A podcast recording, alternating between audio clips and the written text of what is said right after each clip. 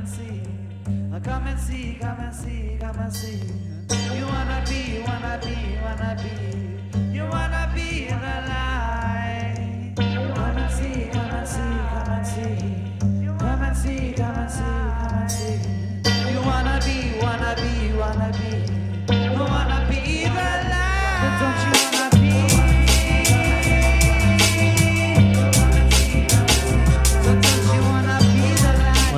Hello, everybody. Hi. We're glad you're with us today. We're uh, excited to be talking about a subject. I don't even really want to, it's not a topic, it's a subject that we interact with every single day. And we know that you guys are interested in this too. And we're going to talk about channeling. What is it? Where does it come from? How does it work? and how you get to be your own channeler. So, yeah, get your coffee or cup of tea. Wrap up in your blankie. It's a little bit chilly over here in the States and where we are in Oklahoma. I know, but we, It's December. We're coming up on the solstice. oh, so excited for the week. We are so solstice. excited. It's it's definitely a time that we like to honor by Ah. being out in nature. It's so beautiful. La- Last year, this is a funny story because I was thinking about this yesterday Mm-hmm, when we were talking about what our solstice plans were. Yes. And last year, the solstice was at 4 a.m. Four. It was at 4:44. It was at 444. which was really magical. And so we Oh my God. went out on uh, this beautiful land in Oklahoma.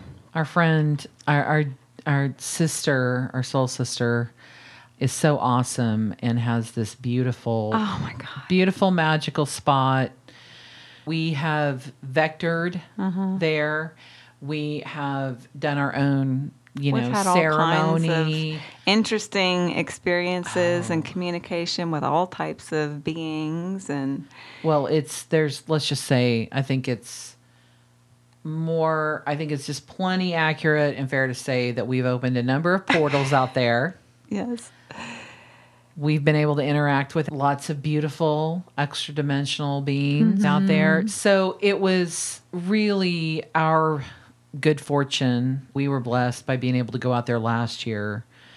That we just felt really drawn to doing it. Like we need to be out there at this time. It was conveyed to us mm-hmm. through yeah, a dream. a dream. Yes, that's right. A dream. It was conveyed through a dream that we had to be out there at 444. So you guys know by now that Melissa does not operate very well at uh, any temperature below 75 degrees.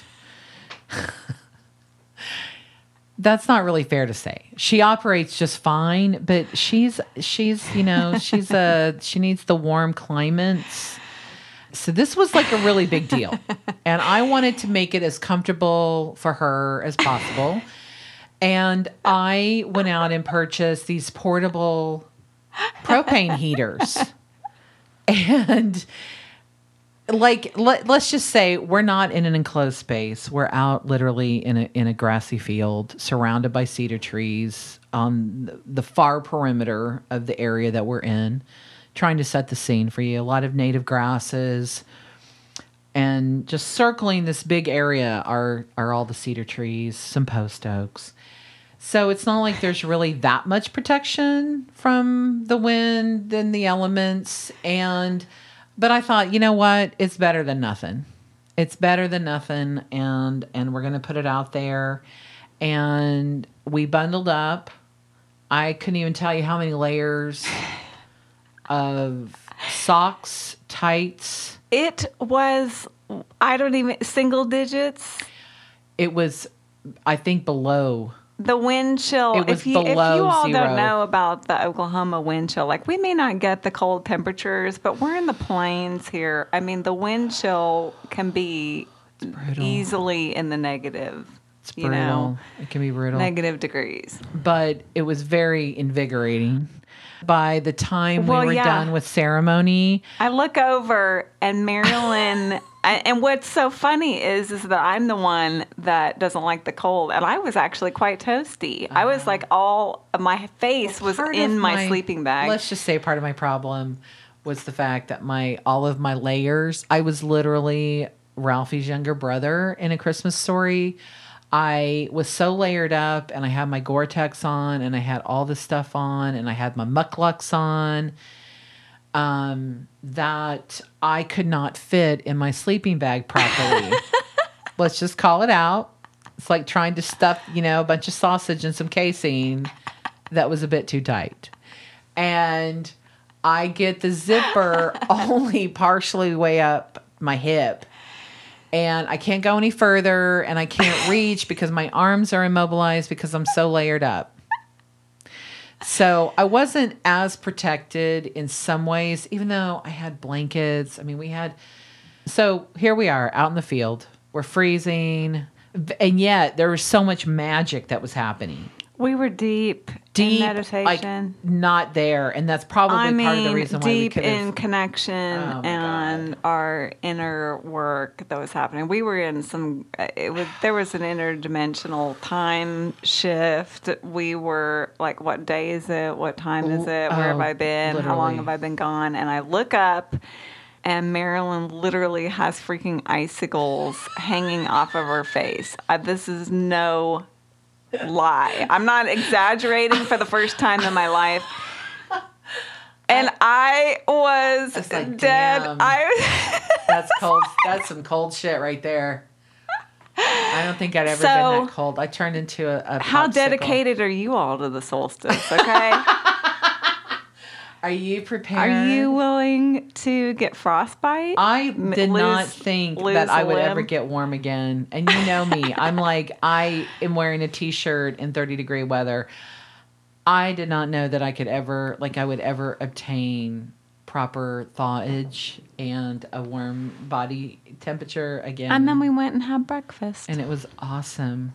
It was so good. at our favorite breakfast joint. It was. It was beautiful. It was and we so were magical. riding such a high. So guess what? Here we are. We're a week away Yep. from uh, the winter solstice, and we hope you guys uh, had a great solstice and and and whatever way. I mean, anytime you're listening to this, it's the now moment. But this is where we are right now for us, and we are very much looking forward to being in that potent moment. The winter solstice is really something that I connect with more than any other Same. time because Same. it's such a beautiful time of reflecting on the year and to really like think about your life and like what you've accomplished, what you would like to change in the new year. Lots of time for reflection and processing and clearing and releasing that which no longer serves, and also Right. of just paying attention also to all the things that you do love and the things that you're proud of. I'm really, really excited about 2018. Energetically, I feel like something is really shifting. Ah. I know maybe Well, in we, we were definitely in the thick of it this last year because I think this I was thought such. 2017 was interesting. It was interesting. We knew. I mean, if you were kind of tapped in and paying attention, or were in that uh, realm of of, of reading and receiving some information and reading the field, we knew this was going to be a challenging year of great opportunities for expansion on the individual level Lots and on the collective and level. releasing. And right, and it's a year. It's been a year of reckoning. It has been a year of reckoning and been. revolution, and And yet, I have felt very mm-hmm. inward this year mm-hmm. on a personal level. I have mm-hmm. felt very introverted, very cocooned, very. Um, I've spent a lot of time with myself and by myself this year. Mm-hmm. And I've loved every minute of it. yeah, I, de- I I definitely you know because I've been gone. I've I've taken my little trips by myself. I felt called to really um, that the importance of me being absolutely by myself. I mean, I don't mind. You know me. I'm a social person. I interact with people. Whatever. I know you are. I I needed to be alone, and I'm really grateful because I do have a place I get a retreat to now and then that I don't have to go very far away. And I've done. I don't ever think about getting in the car and driving hundreds of miles by myself. So, and it sure seems like I'm just looking at our own little circle of of people that you know we are a part of their lives and they're a part of ours. Mm-hmm. That I think that this has been mm-hmm. something that we've all felt the mm-hmm. need to do that. The introspection mm-hmm. of having such expansion, and we've got to recalibrate. And for me, you were talking about the winter solstice and what the significance of it is for you. And I would say for me, maybe it's just because I'm tapped into the the old time way, right? Maybe it's such a part of my genetic makeup that I Hold can't on. deny. Hold on. Hold on. I forgot what your uh, what your Wiccan name was. Well, I can't really give that out. I don't know why you're asking me that. It's not like I Oh. can. I don't tell just anybody that name. Oh, okay. Never mind. I'm sorry about It's that. okay. It's all right. You know, if I'm going into there, I need my holy vestiges on, my hooded cloak. Maybe that's why I was dreaming about that this were, morning. Except it was more of a cape, A hooded cape. kind of like a maestro. um, when I'm wanting something more, you know, Claire from Outlander cape, but black. Maybe a maybe maybe a dark a dark cloak. Okay, whatever. I think it's funny because, well, anyway, we were talking about hooded cloaked figures, and yet you yourself I want to be want to be a hooded cloaked. and yet I don't trust them when they come to me. All, all of a sudden, I'm wondering if these hooded cloaked figures that They're appear to you are you. I don't. It doesn't feel like me. It feels like somebody else. I don't know if you ran into yourself, would it feel like you? If it's another version of you? Supposedly, I've run into versions of myself, and I don't know that I could identify them. You'd like to think that we would have some sort of vibrational resonance, like something would trigger, like, oh, hey. But aren't we? aren't we all each other? You know, on some level. Yes. oh, this just got deep. It just got real deep. there's no. so deep. Okay, getting back to your things. solstice rituals. I'm But sorry. my. I think Melissa, I think you're somewhat intrigued by the fact that I was practicing witch for many years. I am. I- And- I but I was a If you could see solitary- my face right now. I'm like, yes. yes, I yes, was a solitary practitioner. uh, I did, I did pop in and out of a coven here and there, local I just. I know you because so people well that want I the like camaraderie. to I like to hear tales of times things that I had no idea that you were doing. It just it's always intriguing Well- me. Uh, like when you talk about your possum research. and you just throw it out there so casually like everybody knows about that. I'm like, "What?" you know, when I was, Or when I you worked- were worked at the radio show and I'm Uh-huh. like, "What?" yeah, I love that. I was listened to by so many farmers in their tractors. I would give the daily ag report, and people were glued to me. Okay. That I have no doubt. and then I would spend, you know, an Alan Jackson 45.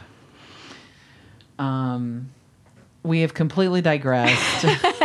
we were over here talking about the winter solstice, and we ended up talking about an ag report.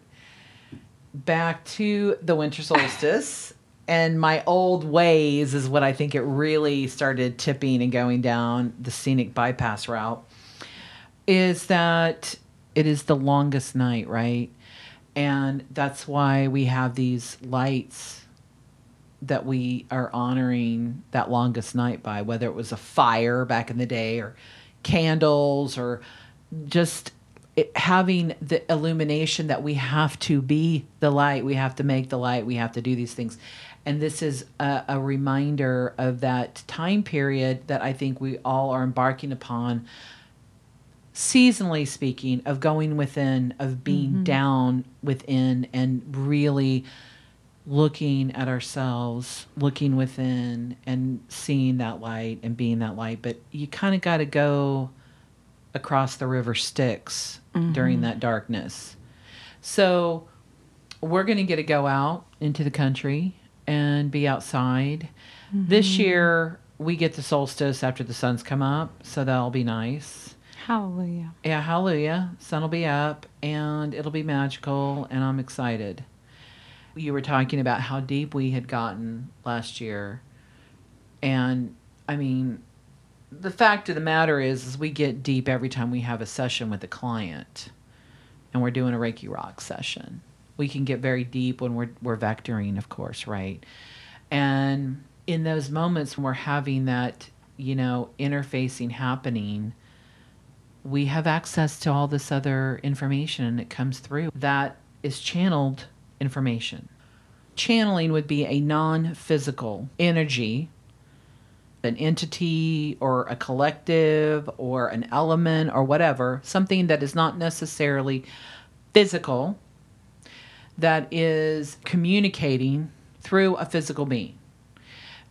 Everybody Every- channels right. information all the time. They Every do. single person on just- this planet can Right. channel information and does, Exactly. whether you realize it or not. It, there you go. I think it's all about like the terms and thinking about it. Because I think when most people think about channelers, they're probably imagining a trance channeler, somebody who their consciousness steps aside. They go into kind of a dreamlike state, or their their consciousness is is in another. I don't really want to say it's in a container because I don't really like that, but it's it's set aside, and the non physical energy entity that comes through has taken over physical control of the body, meaning that person can get up and walk around the room, or they can be taken to the bathroom, or they can get a drink of water, and they don't even know that they're doing it. And typically, with people who are doing trans channeling, their voice may change, you know, and we're going to get into more of that later. But I think that's what people typically think about that as channeled information or the conscious channeler who is just interfacing and communicating information from once again a non-physical energy entity this type of relationship has existed since the beginning of humans on earth Well, going back to some of the conversations that we've already had about intuition and intuitive skills, as human beings, we are multidimensional beings. If you look at children coming into this world, we know that we have access to all kinds of different dimensions at all times.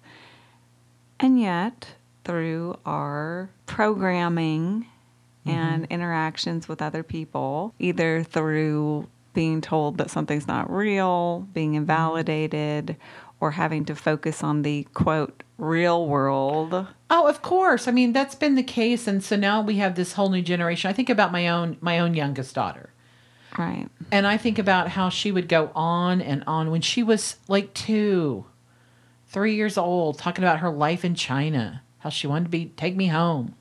Take me back to my home in China and had all of this vivid memory detail, talked about her family, talked about this, talked about all kinds of things in other environments that would have been squelched. I always knew that there weren't such a thing as imaginary friends. Oh These yeah. people, I mean, I've Who are you to that- decide who's real and not real? That's what I used to think when I was a kid. Like, wait a minute, I'm mm-hmm. talking to this person just because you can't see him doesn't mean they're not there. And you, you and I were talking about this. Oh, if it happened in the Bible, if if Moses is talking to a burning bush, Ezekiel is seeing UFOs. Are these prophets, right? Well, they get put on a pedestal for having these special, unique Right. gifts. thank God we don't live during the time of Joan of Arc, you know, or even Nostradamus. Other people who were channeling information and who were vilified. Well, Nostradamus not so much because he was very clever. He was very smart in how he laid his quote unquote prophecies out there. But Joan of Arc, gee, what happened to her? And we know in all the sacred texts that there was all kinds of channeled information. Oh, Noah, you're getting these visions, you're getting these downloads of information that God is giving to you. And nobody is calling that channeling. But that's exactly what Noah did. He was saying, I've had a vision, God's given me, well, we'd call that a download, you know, from all that is. You're being told how to build it, how to do it who to get to take on board. And Noah wasn't the first person to have divine information given to him about a massive catastrophic flood. All of these major civilizations across time and space have used quote unquote seers, people who are mm-hmm. connecting with the divine, people who are bringing forth information from other sources that are not physical. Mm-hmm. So it's really the labels that we're putting on it. And I think those were special people. Mm-hmm. Not everybody could do that. And if you claimed you could do that, well, you could get run out of town on a rail because it would be blasphemy, right? You're not the anointed one. I didn't say you could have those visions. I mean, I go back to thinking about Saint Hildegard. I know. Saint Hildegard was channeling information. She was channeling information and music. And we know that music Saint Hildegard was channeling in one of the most magical Oh, yeah. ways. If you can have five sense visions, you're physically in another dimension. Exactly. I mean, I don't know how you would be able to differentiate. You couldn't between what reality and another reality. And of course, the, the, there is the contingent of people that be like, well, that's called mental illness. and she had schizophrenia. well, the Pope didn't think so. No, he agreed. Thank God. Sh- Her team stepped in and been like, yo, Pope, give her the okay. And he's like, I deem these visions to be true. Yes, thanks, Pope. Thank you for validating it. but if you didn't have that, you ended up like Joan of Arc. So people have been a conduit of this information. And as with all things, it is up to us, the people that are listening to that information, to discern what resonates, what doesn't resonate. And we're gonna we're gonna kind of get into that a little bit uh, later on in in the show, but I don't think we've mentioned this. A lot of channelers back in the day would be referred to as mediums, and this Psychic practice, mediums. right? Psychic mediums. I get the term. You're acting as a go-between, but you're kind of not. It depends on what type of channeler you are, first of all, mm-hmm. and of course, you have to know when people are channeling information about future events, i.e., like Nostradamus, even Edgar Cayce. I mean, there's been a number of people that are going to claim to have visions from future probabilities, but that's the thing, it's that it's not a for fact deal. And every oh my god, every eh, Nostradamus gets pulled out. I'm sure he's literally saying, "Stop including me with your shows about my predictions because y'all got it all wrong." You know, I mean, you cannot predict the future.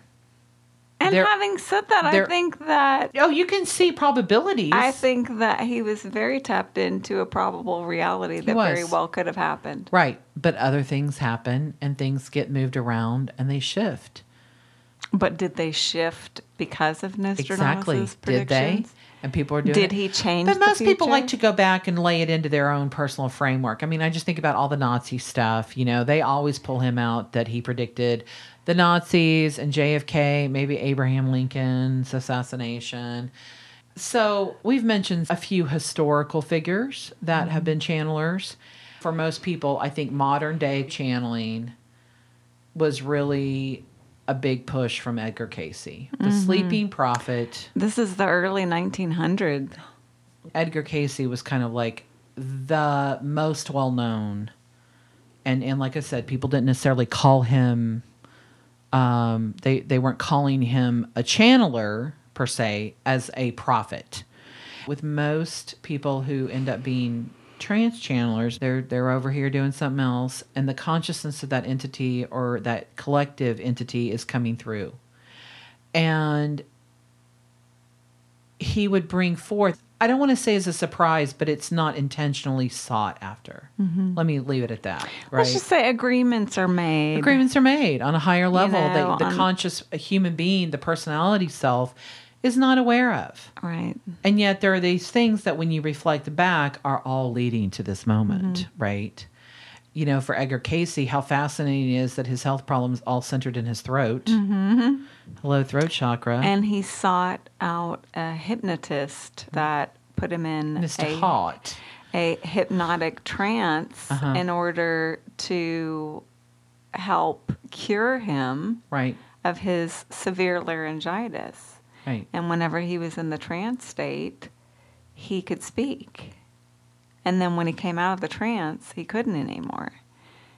And so, so when he was in one of these hypnotic trances where he could speak, he actually brought through a collective Yeah. of entities that mm-hmm. gave him some medical advice on how to heal himself, mm-hmm. and that's what happened. And he played a little cat and mouse game with these ent- this the collective for a little bit because he really was about to do the you know he was going to do Well, people were coming to him for medical advice. and he They was like him I'm to- not like, comfortable. "I'm not- and- well, and who can blame him for that? I he was at least had integrity enough to be like I'm not going to make up shit because I don't know if it's going to work or not. Well, his it whole doesn't thing work, was like, I don't know what I'm saying. I don't know was what I'm like back in the day Right. when it's not like you know this How- was on right. YouTube, Right. Or someone would, Right. You know, necessarily, you know, Mm-hmm. I, someone was having to transcribe what he would say, right. Nobody had a recorder And out. it was very. It made him feel very uncomfortable to know that he was speaking all of this with no context whatsoever for any of it.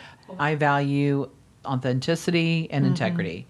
And I felt like he had that and wasn't trying to do other things. Now, how people interpreted his work really didn't have anything to do with him. people kind of got away from wanting him to cure their Right. you know illnesses mm-hmm. and he started talking about things like past lives and the physics of the The- universe well, because he was accessing the that was his whole thing of accessing the Akashic records. Right. He could go in to the Hall of Records into the Akashic records was a reminder we all have an Akash. Our Akash is the entirety of our soul's existence. And when we are not physically incarnated in body, we have access to all of this incredible it we can just tap into it so we all want to be able to tap into it as much as we fully can while we are embodied you know, this is always the goal for me. It's always one of uh, many goals besides omnipotence is to be able to walk into the Akashic library and pull out a selection and be like, "Oh, that's who you are," or "Oh, that's what this means," or God, no wonder I've had an issue with that. Or, oh, look at that. How funny is it? but we did life would be kind of boring if you knew all that at all You don't want to know that, but you're also talking to somebody who has no qualms with spoilers or reading the end of a book first. I know. So I- there I you go. I don't understand that, and I also, I just, If anything, I just don't get listeners it. I, I are love always going to get a transparent I love a surprise. well, I do too. Sometimes I, but you really like surprises, which is so funny because you're probably looking for a little bit of excitement. I think in it's your exciting. Pleiadian life on Earth. It's just a little bit of, uh, you know, a little bit of get you. Like a little bit of get you. Oh, tell, there's there's lots of surprises here. every day. Every every moment Every of moment every of every day is an is- opportunity to it- be surprised. To be surprised. I did not see that coming. I didn't. Well, I I I give Edgar Cayce a lot of props, and I see him really as the inception point of beginning to bring forth more of the collective information. Well, and I of would the say spiritual evolution. That was the beginning of giving that big stone a push. that was not that long ago. Not really, you know, I mean, and come and the the potential for this collective shift in our consciousness as humanity was known Mm-hmm. Yeah. to to higher dimensional beings. yeah, they knew that this path was coming. And so, I mean, Mm-hmm. it, it kind of, for modern day channelers, it did start with Edgar Cayce. It really and did. Right into Jane Roberts. If you don't know who Jane Roberts is, we'll have a link of that in our show notes to the Seth Center, and you can read more about Jane and her husband Robert and Seth. Jane was first and foremost a writer. Uh, she is a beautiful poet and wrote all kinds of books as Jane. And she was very intrigued with ESP, which, you know, you Who hardly ever hear anybody though talking about ESP. ESP. This, if I saw a book and it said ESP on it, I was grabbing it. If I Oh, could get it, oh my too. gosh, extrasensory perception. Yes, this is what I do. How do I do it? How do I hone it? How can I make it better? And let's not forget that my mom had herself exercised Oh, for having right. ESP, which made it even more intriguing to me. I was like, yes, what is that? It sounds awesome. I want to. I want to do I it. wanna- I, I want to be able to have that. ESP. Um, of course. So Jane was intrigued. You have to. Let me also give you the time frame. This was the early mid '60s. Okay, so we're really on a collective level on the cusp of Oh. a major fork in, in in the collective road of are we going into this age of aquarius with expansion and harmony and peace so this was happening it was on on the precipice of all of this stuff really opening up with people How old was Jane? jane was in her 30s Okay.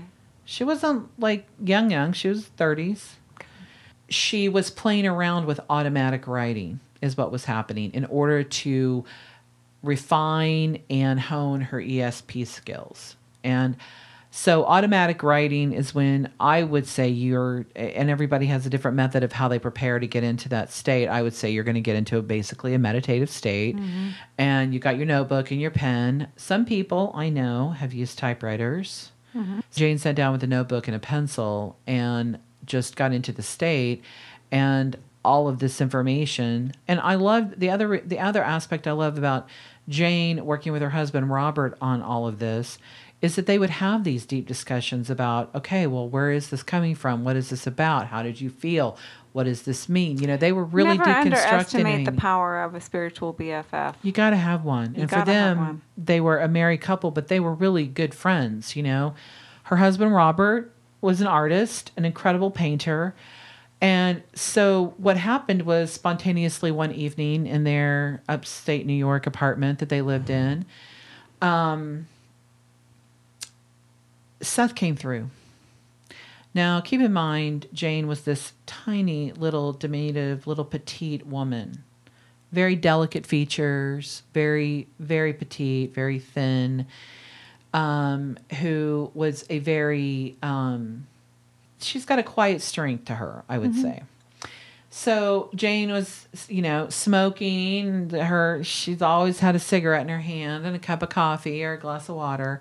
But um, Seth came through, and her whole body changed, and her voice changed in such a dramatic way. There was no denying that you were talking to somebody coming through Jane that was not Jane.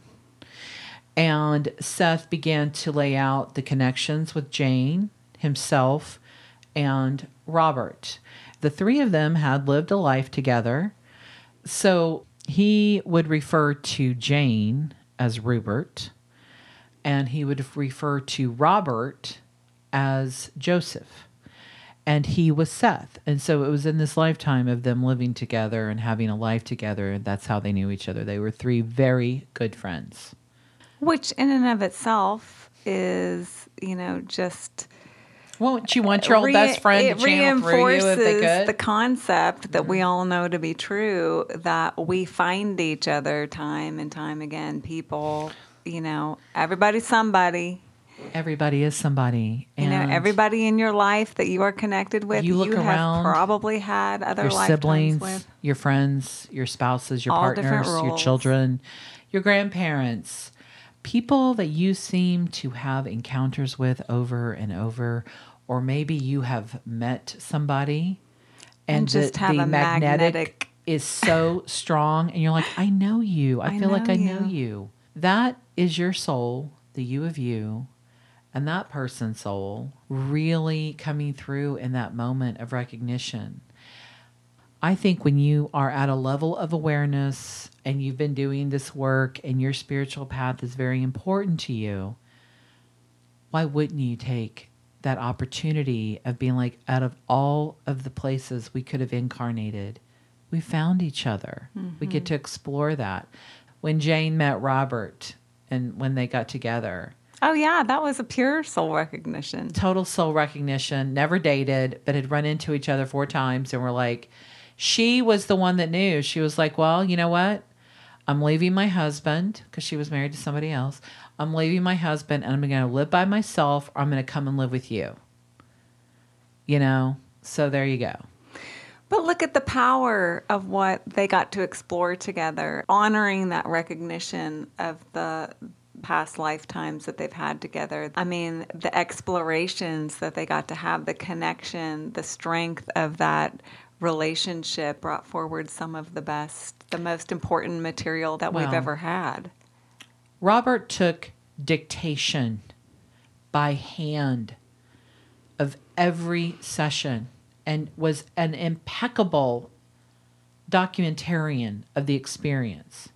He wrote it out. Eventually, when people started coming, uh, they would make their way to their apartment. They began to do some audio recordings. This was back in the day.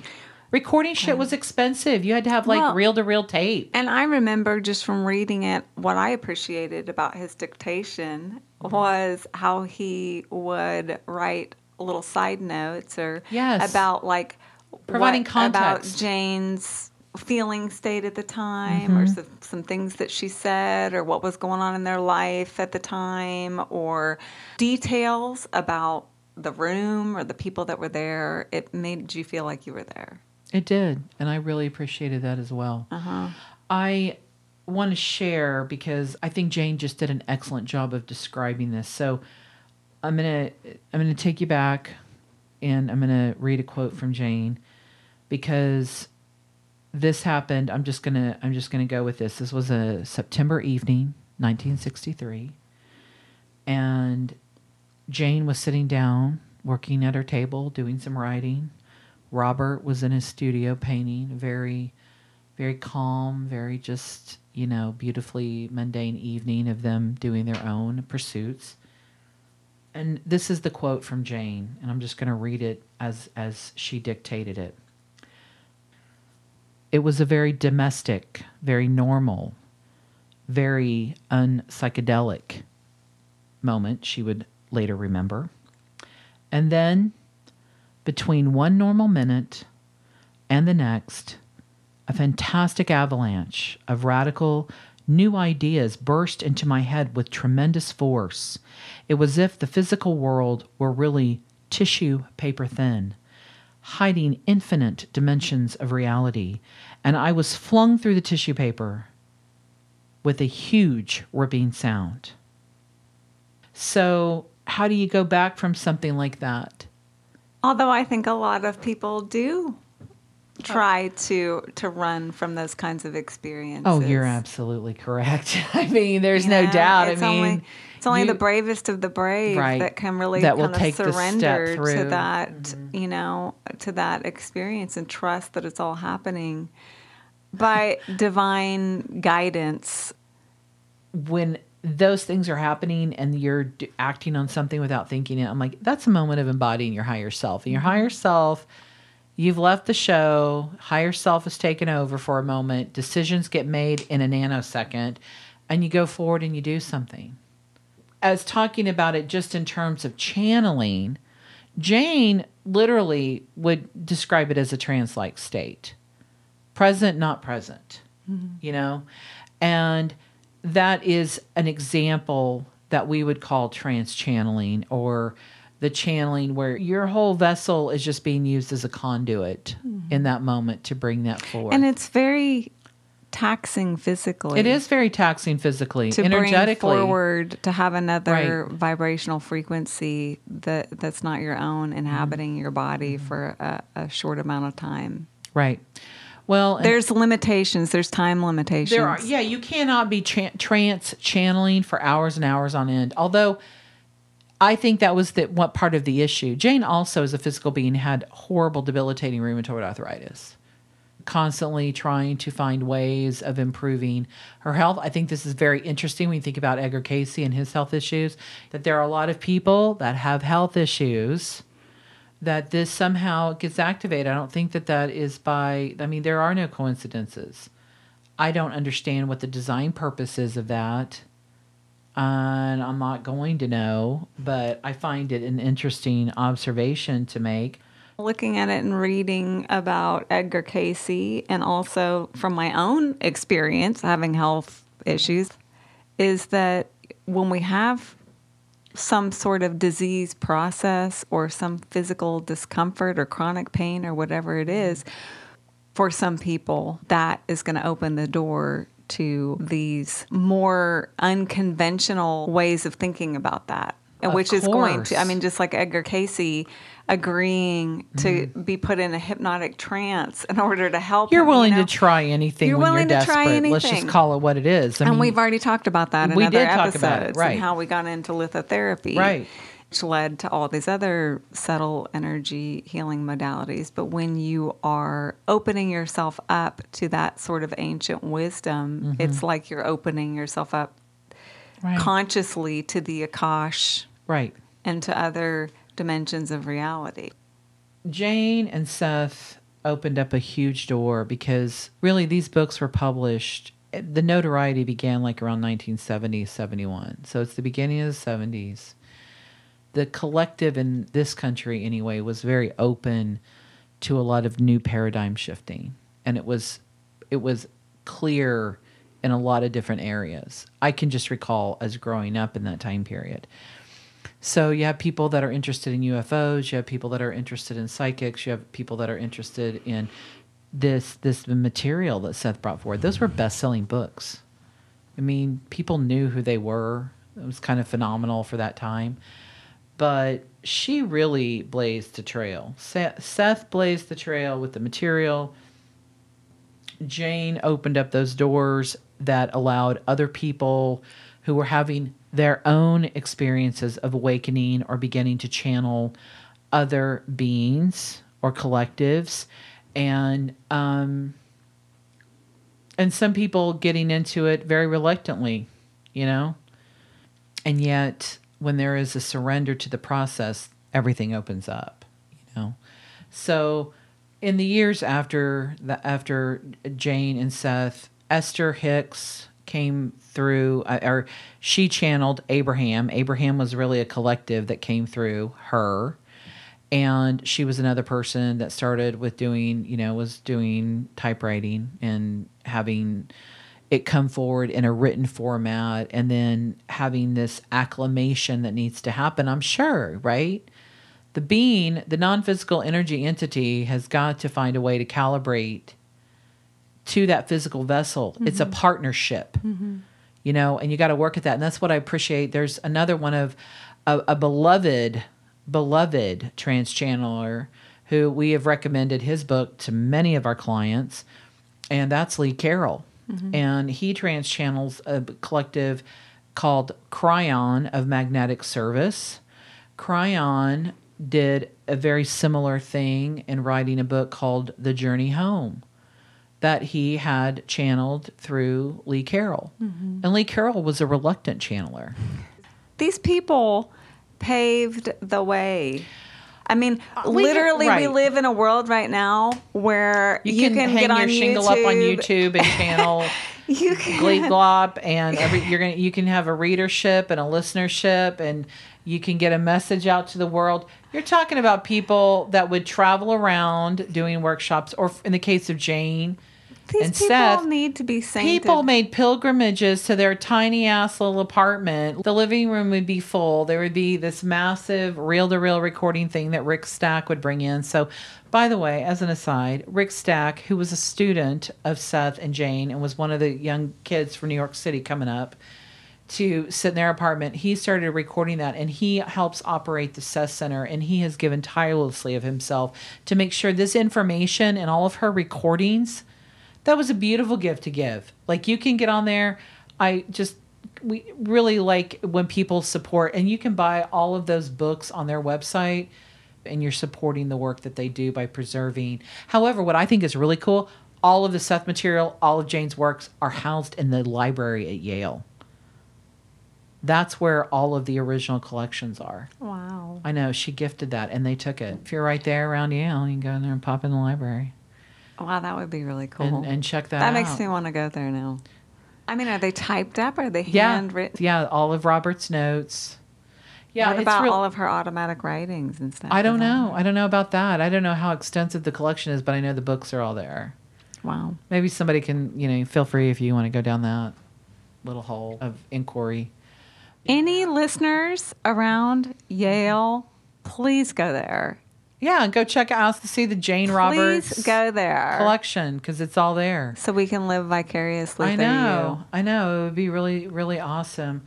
Um, one thing that I appreciated about Seth is a lot of channeled information is coming from extraterrestrial beings Right. or collectives of extraterrestrial beings or collectives of high, high, high dimensional beings that have never been human. They've never been a human oh, you bring up a really Earth. good point. That's a really good point, and I had kind of forgot about And it. And Seth was a human being. He It- had many human lives. It is because the higher dimensionally you are, the more removed you are from the human physical experience, and there's a lot to be said of having had it and know the complexities and the density and the heaviness of having been in a third dimensional reality and and the duality of love and fear and and having all of these just human elements human experiences human emotions i really appreciate it when i i'm hearing somebody who is channeling somebody who actually is a little bit closer to my density and that they've or at least they can tap into that existence. Mm-hmm. I think it's important for everybody to remember what we would call conscious channeling, which is, you know, you're you're fully aware of your surroundings. You're fully you're you're fully present, and you're not you have not stepped aside. Your body has not been uh, is not being utilized by that non-physical entity, but you're receiving messages through visual imagery, through thought forms from a non-physical entity, collective reality. These messages can be written down, they can be spoken out loud. And when you're conscious channeling, keep in mind there is a different type of filter and lens that comes through. Because you are you are not stepped aside things are going to kind of come through your own personality self's lenses belief your framework and things like that. That's why discernment is really key in everything. For you as the recipient of the information as you as the listener you know even with yourself Just because something's channeled doesn't mean it's the end all be all. no, if it's not coming from a place of, of, of the highest good for all, that's not the type of information that a higher dimensional or extra dimensional being that is a service to others is going to be giving you, you know? So discernment is really important. And, you know, there's other levels to that con there are let's say there are different aspects of conscious channeling. There's empathic interfacing downloading. Mm-hmm. It was downloaded i don't know it was just downloaded into me. It was just like placed inside my mm-hmm, awareness. Mm-hmm. i did not seek it out. This information this vision whatever it was this Like auditory there's no way that I could know this. This did not come from me. It just got inserted into my consciousness. Like you have the knowing, but you get to explore all these concepts as yourself from your own perspective and how does this make sense to me and how does this change the way that I see the world and how does this fit into to me as my personality self and how I see the world. I think everybody receives downloads, Mm-hmm. and what they do with the information is entirely up to them of how they are recognizing it. And you know, so if these things are happening and it's in the moment, and you're like, "Where did that come from?" Well, document it, pay Mm-hmm. attention to it, explore it, just like you were talking about. You you want to unpack that information. But we also, what we would say is receive information during a daydream state or the Oh dream my gosh, state yes. um, and or a deeply meditative state, and that is valid information. And you really benefit. We all do when we are paying attention to how it made us feel. What did we get triggered by? Or I knew this to be true.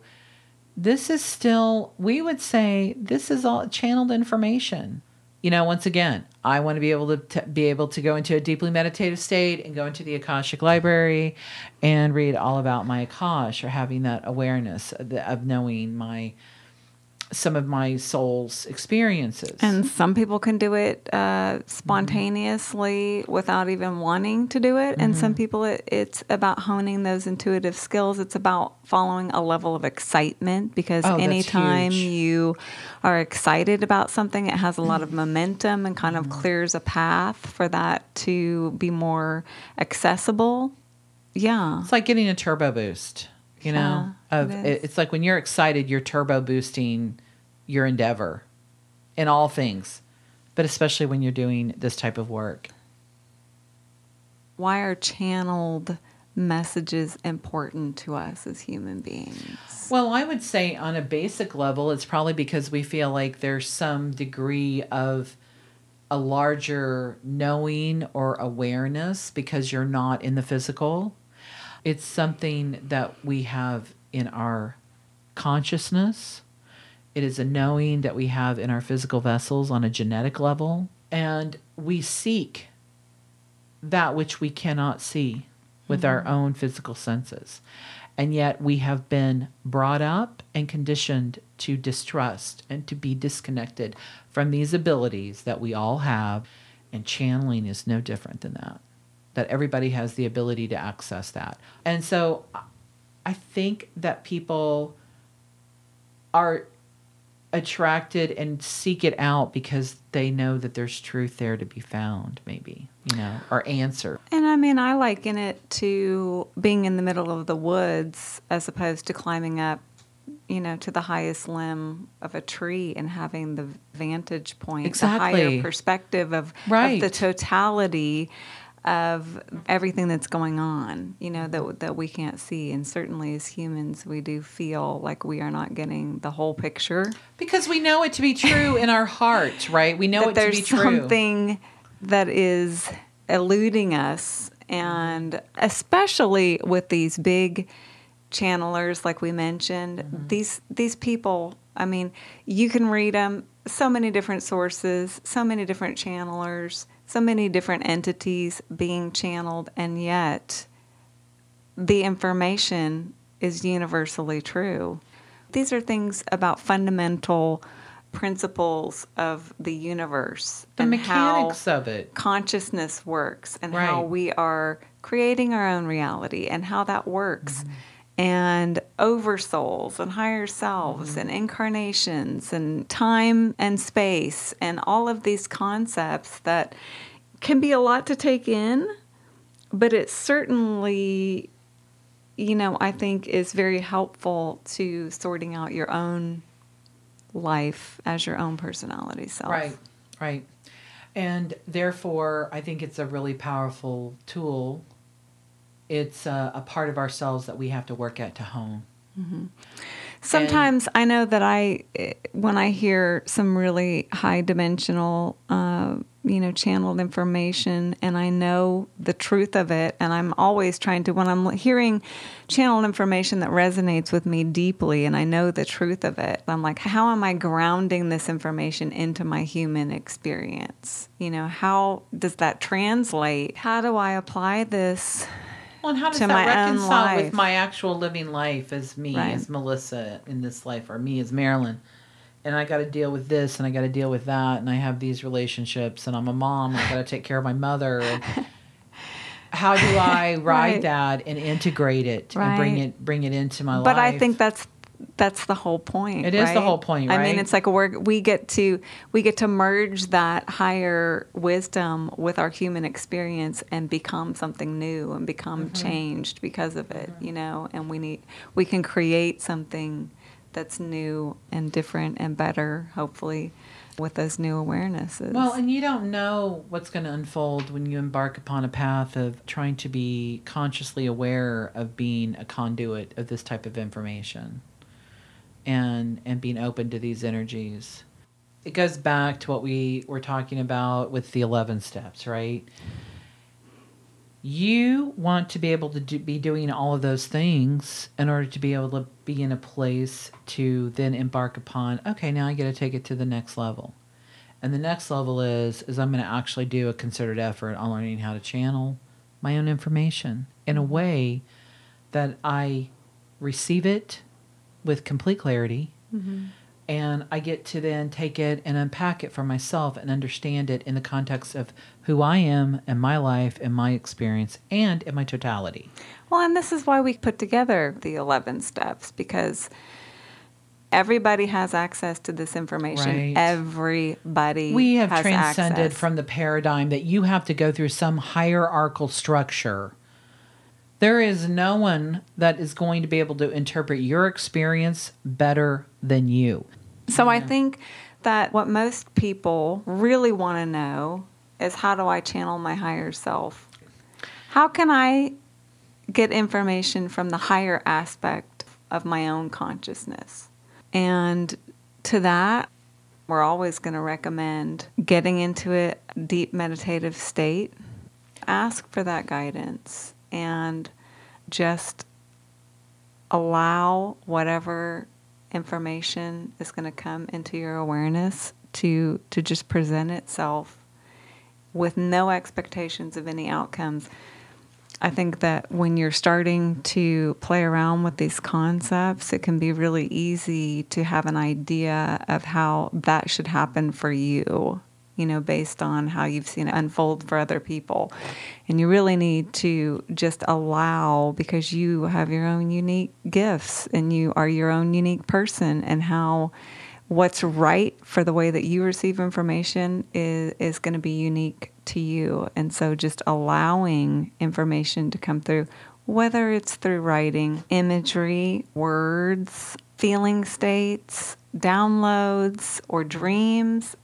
Sometimes you can't put a timeline on it. You know, I might be struggling with something and I need some clarity, and I do my stuff and I do my practices and I get in my aligned state and I'm you know, asking and I'm trusting and I'm surrendering and nothing happens. And in fact, I might be in such a deep meditative state that I wake up like 20 minutes later. Then I'll go to sleep that night and I'll have all of this dream recall that basically is answering my question. You know, it's giving me the guidance that I need. So, I mean, don't put any limitations on how this information or when it is going to mm-hmm. come to you. And try not to have any frustration. It's hugely important in order to be a clear channel and for information to be running through you to not have any resistance to receiving that information. Right.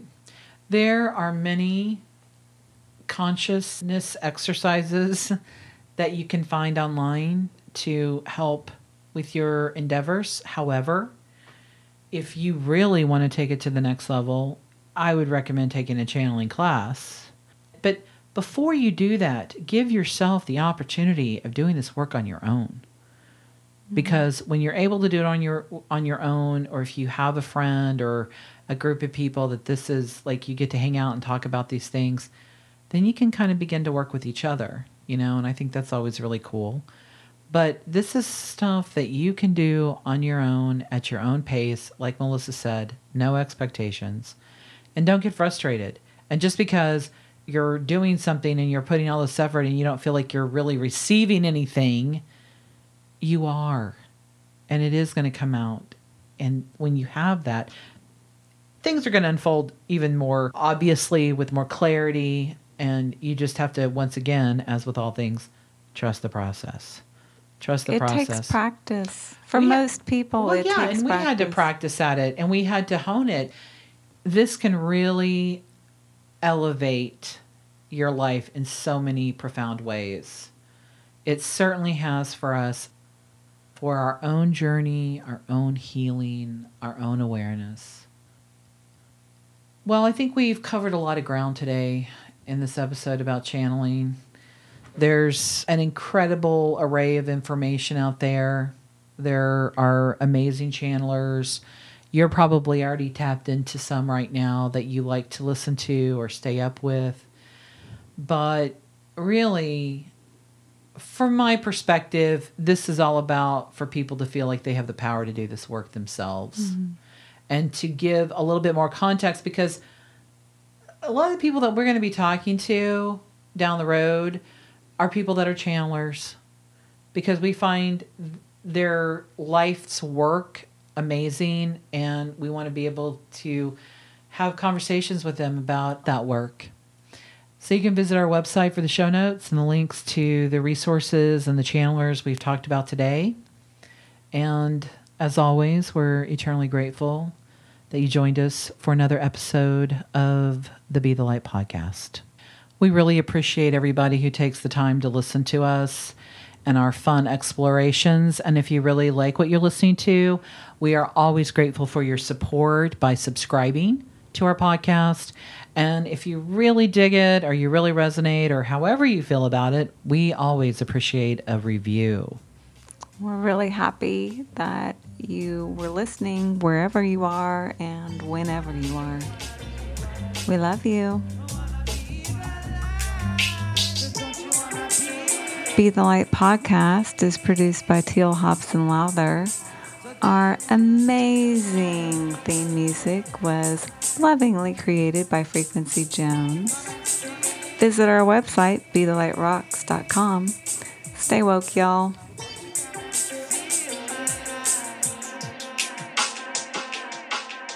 You